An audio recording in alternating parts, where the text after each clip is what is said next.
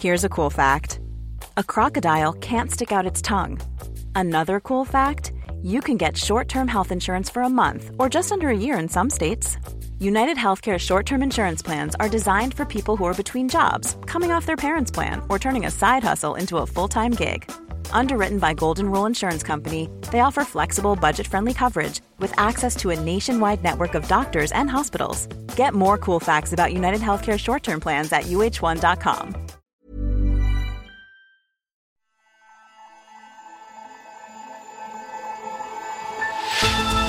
The death toll from COVID 19 nears 1 million people globally.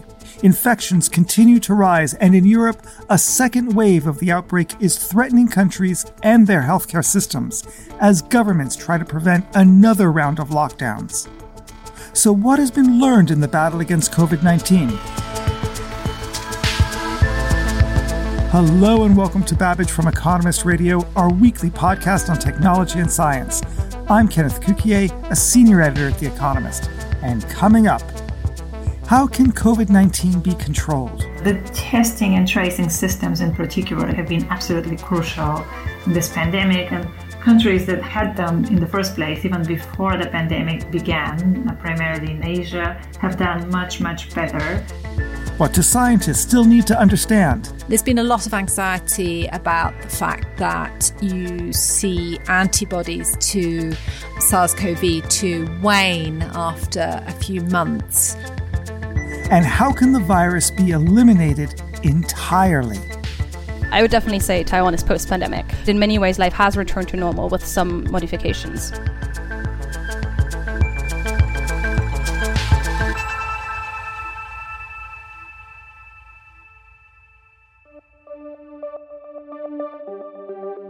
Today's show is devoted to the pandemic as the world nears the tragic milestone of 1 million fatalities.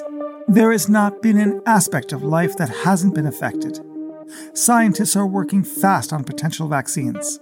Governments allocated around $10 trillion in relief measures, and people are exercising agency by social distancing and wearing masks.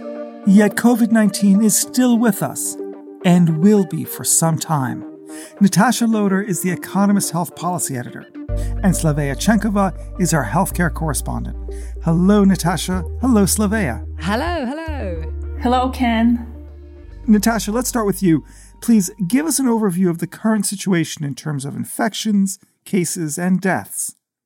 So, what we've measured is about 32 million cases globally and 1 million dead. The availability of data is very variable between countries. Some countries are testing a lot, some are not testing very much. And even the way that we're counting deaths differs. So we're miscounting in all sorts of messy ways.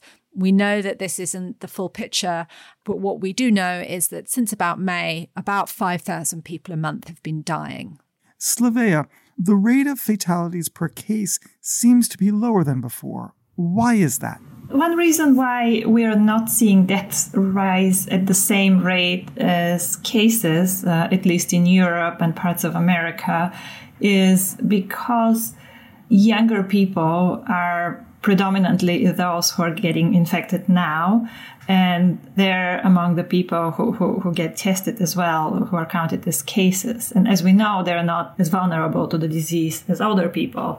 Back in the spring, many of the cases counted were people who are in hospitals. So the denominator is different. Now, your denominator includes people who, who are not as susceptible to becoming seriously ill. And what about treatment? It seems like doctors are better at treating severe cases.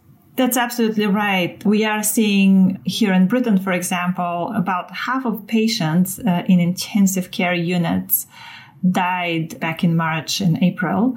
But by the end of June, only 30% died.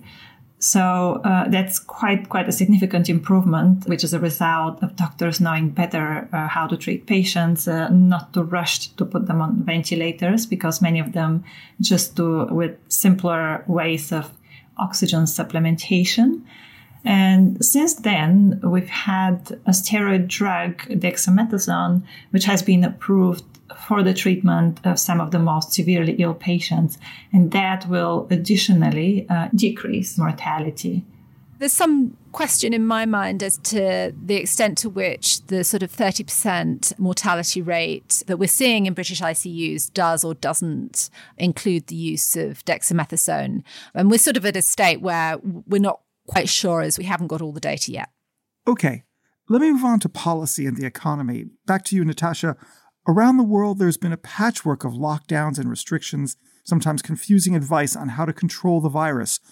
What have we learned, and are lockdowns effective?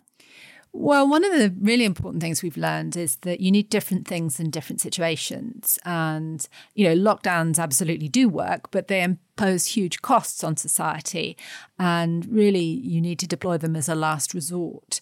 What you need is to do a variety of other things, if possible, such as imposing perhaps restrictions that will slow the spread of the virus and asking people to wear masks, to socially distance, to stop situations perhaps where super spreading events can happen. We now know things like choirs are risky or maybe pubs.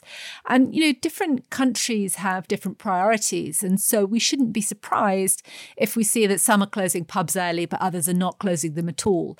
And what governments now realize is they have a range of levers that they can pull. And so what I would say is what we have learned is the key factors are is you need to know where your infection is in the population. You need a good healthcare system and you need to communicate well with people about what is expected of them. Now, from what we've learned about aerosol transmission, it seems like social distancing not only is the most common policy, but also an effective one, albeit difficult to enforce. Does it work? And how long do you think we'll be social distancing for?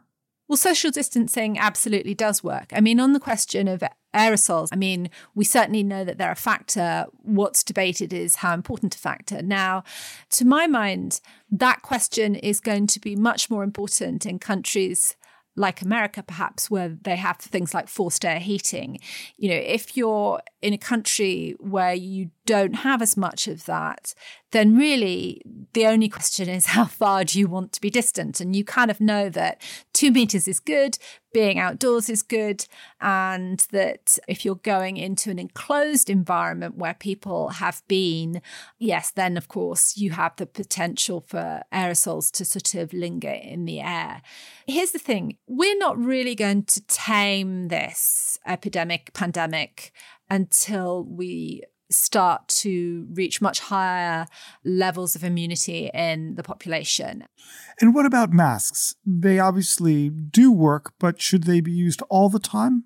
Well, again, it's one of those questions that, you know, is going to depend on the the country and the place and the situation. So when you mean all the time, I mean, you know, no, not if you're walking around your house, clearly. I think we know how this virus spreads pretty much, give or take the debate about aerosols. And so you know, if you're in a situation where you're close enough to someone to pick up the virus or you're in a room where the virus may be you need to be wearing a mask. There's no question about it. Slavea, back to you. Sweden didn't lock down when the rest of Europe did. What were the pros and cons of this strategy, and what have scientists learned? So Sweden indeed stands out by not going into full lockdown, but they did implement many of the social distancing measures that we are seeing uh, around the world now. So they recommended that people work from home when they could.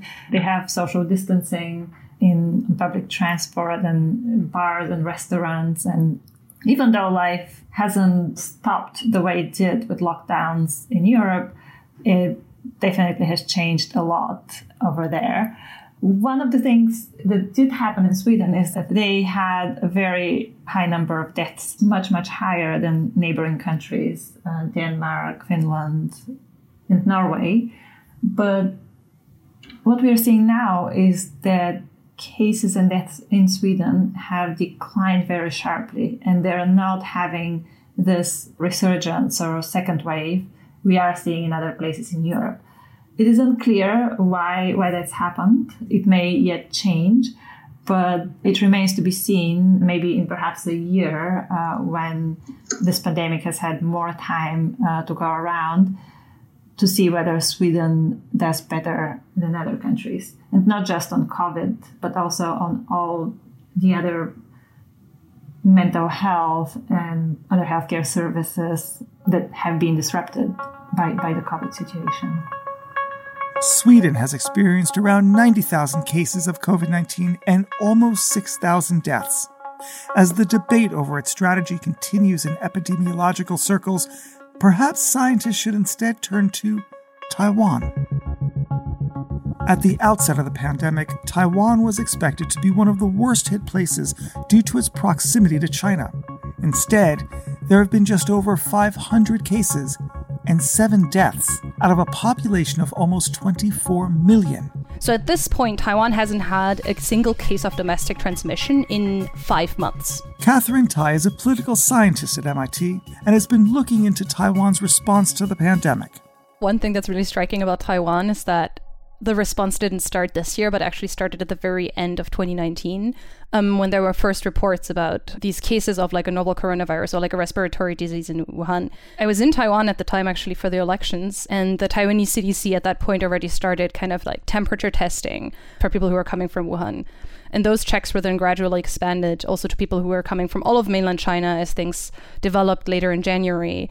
Taiwan never imposed a lockdown to control the virus. Since March, all foreign travelers that have been coming to Taiwan have essentially been subject to like a two week quarantine that has also been enforced. If you were a contact person of an indigenous case, you also had to go into quarantine and essentially would be monitored. So, in many ways, there were very small scale outbreaks, but they essentially were able to kind of like cut off those transmission chains. I asked Audrey Tang, Taiwan's digital minister, how is technology used to monitor quarantines? When you return to Taiwan from abroad, you're required to either A, go to a physical quarantine hotel where you're physically barred from leaving for 14 days, or B, you can go back to your own home, but then your phone is put into what we call the digital fence. And instead of asking you to turn on GPS or Bluetooth or Wi-Fi or 5G or install an app, what it actually does is very simple. You just have to keep your phone turned on, and that's it.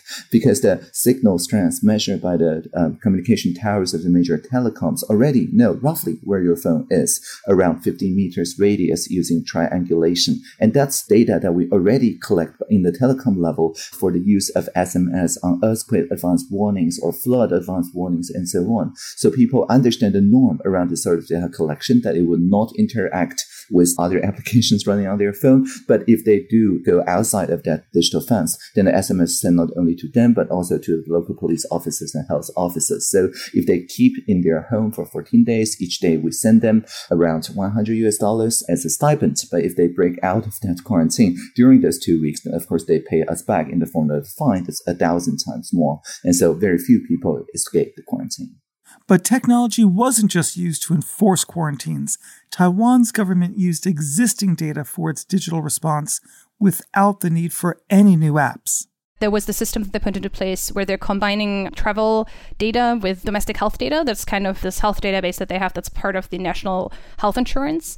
The way this was explained to me is that essentially, if someone goes to a hospital and shows, for example, COVID like symptoms, then the hospital might be able to access this person's travel history and might see quite easily that this person traveled to a high risk area.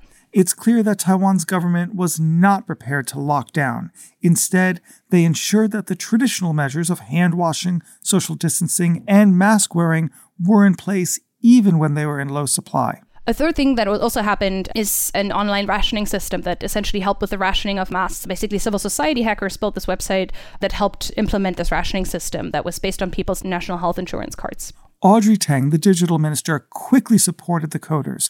She made sure that the mask finding app had access to the government's database of pharmacies that identified where masks were available. If you use the mask map, you will see first that where you are in Taiwan, and also a lot of small red and green triangles near you.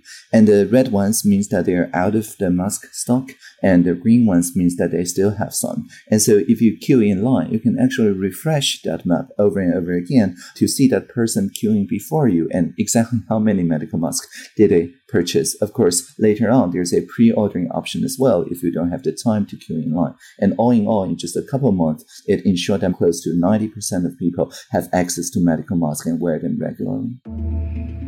Masses of data were used to respond to the crisis, but in the rush to act, what about privacy? Once you're out of the 14 day quarantine window, there's no constitutional basis to keep that data any longer. So we promptly delete it. And that's because we never declare a state of emergency. Each and every data collection that we do need to go through the uh, parliamentary oversight and authorization and interpellation too. And so when we explain the digital fence and how it works before a public hearing session in our parliament, the approval rate of the CECC measures jumped from 91%, which is already pretty high, to 94%. But of course, we still thank the remaining 6% for keeping us honest and accountable. Catherine believes that the approach of cutting off chains of transmission into the territory was possible because the experience of SARS in 2003 hadn't been forgotten around 70 people died at the time. It's it's it's ironic in many ways because now saying that 70 people died is somehow something that we've all gotten used to. But for Taiwan, this was really like a bit a big catastrophe. And so I think that's something that really left a deep impression that for one, really made sure that there were institutions in place that could be implemented when something that looked like SARS emerged again. And at the same time also meant that there's a sense of necessity. And so far, they have prevented another situation like the disaster in 2003. I would definitely say Taiwan is post pandemic. Things are essentially back to normal, and Taiwan at this point might be maybe the most normal country in the world. So there's still mask mandates, especially for like indoors. So, for example, in schools, children would all be wearing masks, but you can essentially gather again. Um, you can gather outside, you can gather inside with masks. People will be wearing masks on the metro. People go to like art exhibitions. There's a Pride March planned for late October when it traditionally happens in Taipei, with the exception that people are wearing masks and they're still being reminded to be careful to social distance and to wash their hands. In many ways, life has returned to normal with some modifications. I asked Catherine, what would it take to implement similar measures in the West? I'm actually kind of surprised that that necessary learning might may not necessarily be happening. I don't see much like new institution building. In many ways, it seems like there's a lot of patching happening of things that are obviously an issue. I haven't really seen that much kind of like forward thinking, but maybe that's something that's to come and that's only going to happen once the pandemic is over and people have a bit more space to think about these questions. Our thanks to Catherine Tai at MIT and Taiwan's digital minister, Audrey Tang. Natasha, do you think that the West will learn from COVID 19 in the same way that Asian countries learned from SARS in 2003?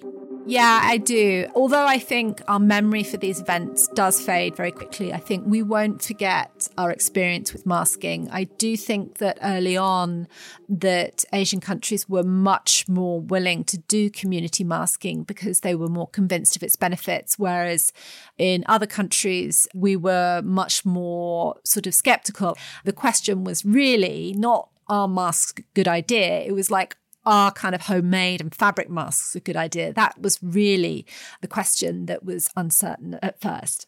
So, there, what do you think? The testing and tracing systems, in particular, have been absolutely crucial in this pandemic. And countries that had them in the first place, even before the pandemic began, uh, primarily in Asia, have done much, much better countries in Europe which set these systems up or uh, bolstered them, like Germany and Italy, have done much better than countries that wasted the first six months of the pandemic.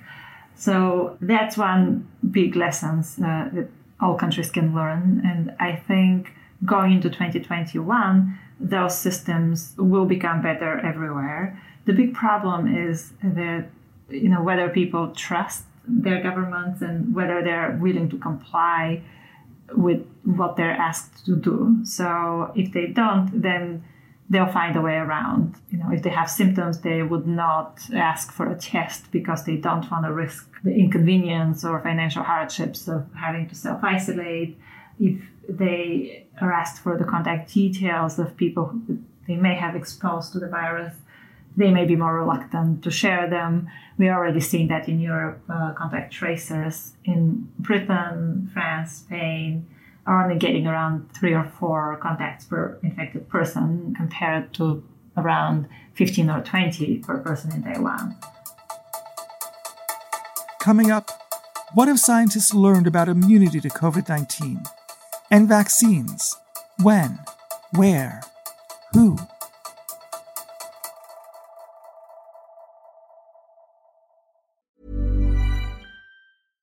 Hey, I'm Ryan Reynolds. At Mint Mobile, we like to do the opposite of what Big Wireless does. They charge you a lot, we charge you a little. So naturally, when they announced they'd be raising their prices due to inflation, we decided to deflate our prices due to not hating you.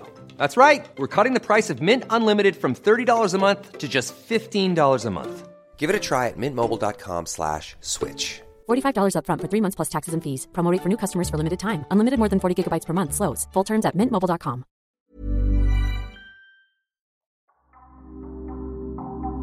As the flu season hits the northern hemisphere, scientists worry there may be a double outbreak of the flu and COVID 19. Fortunately, evidence suggests otherwise.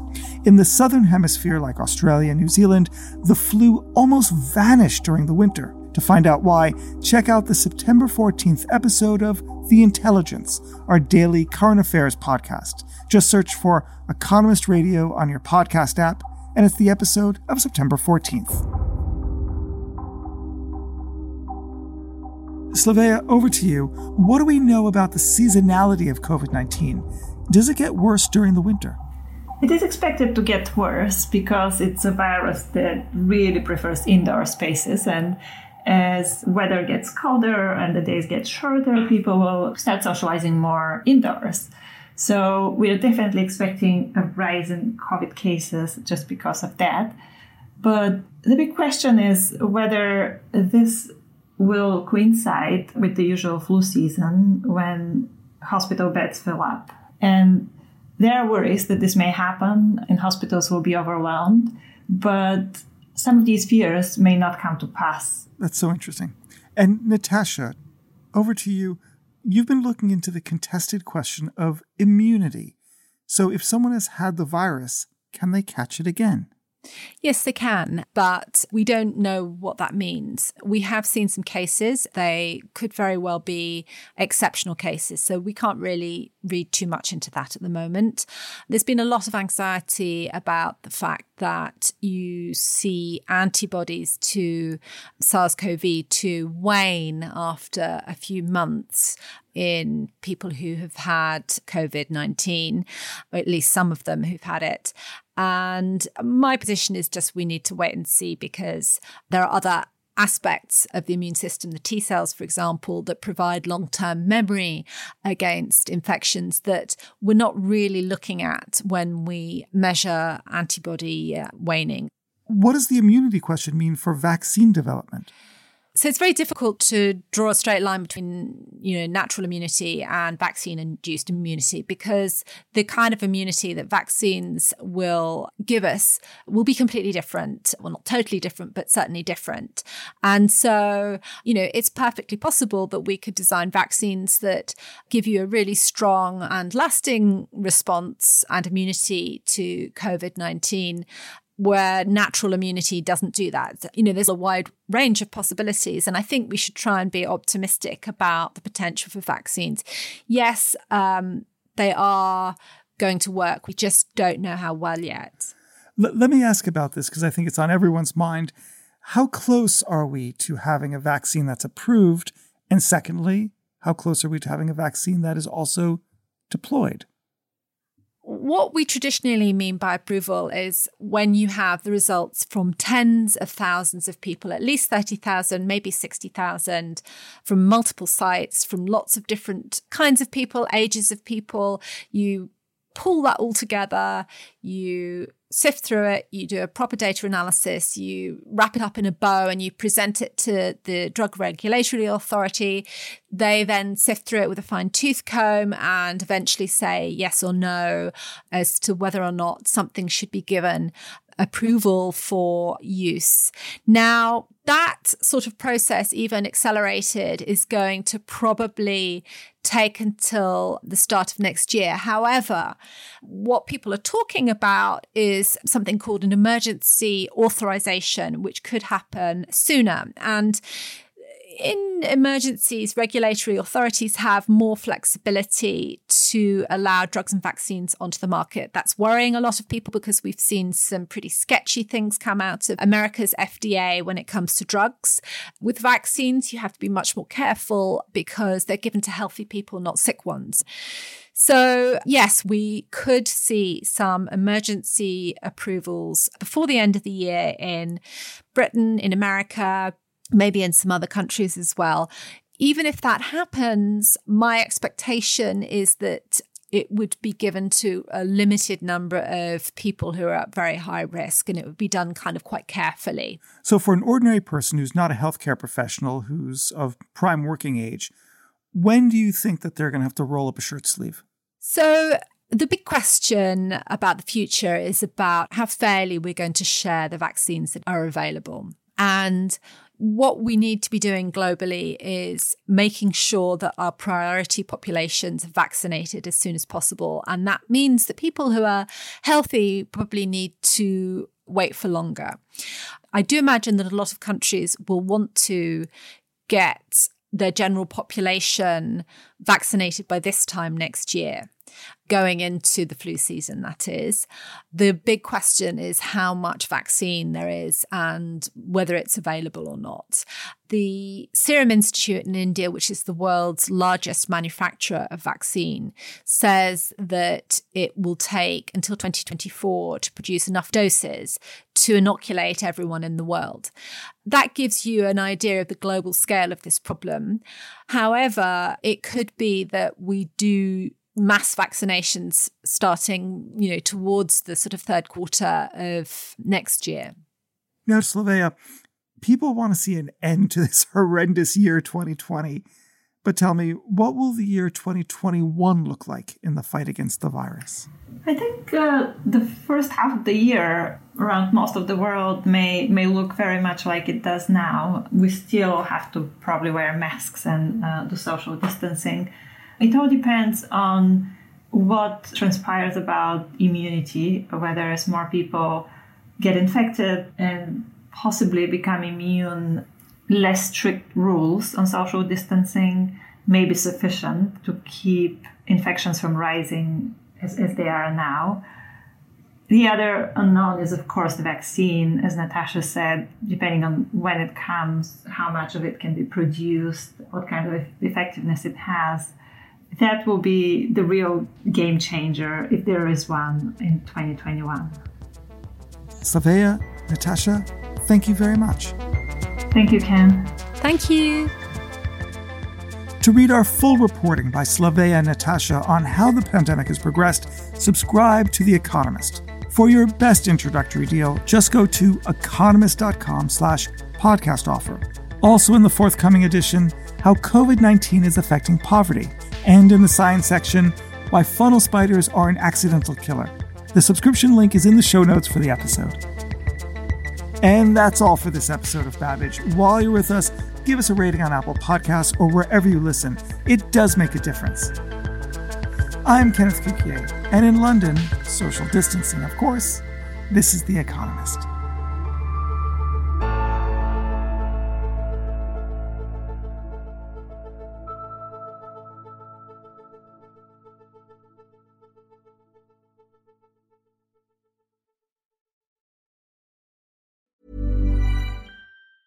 Hey, it's Danny Pellegrino from Everything Iconic.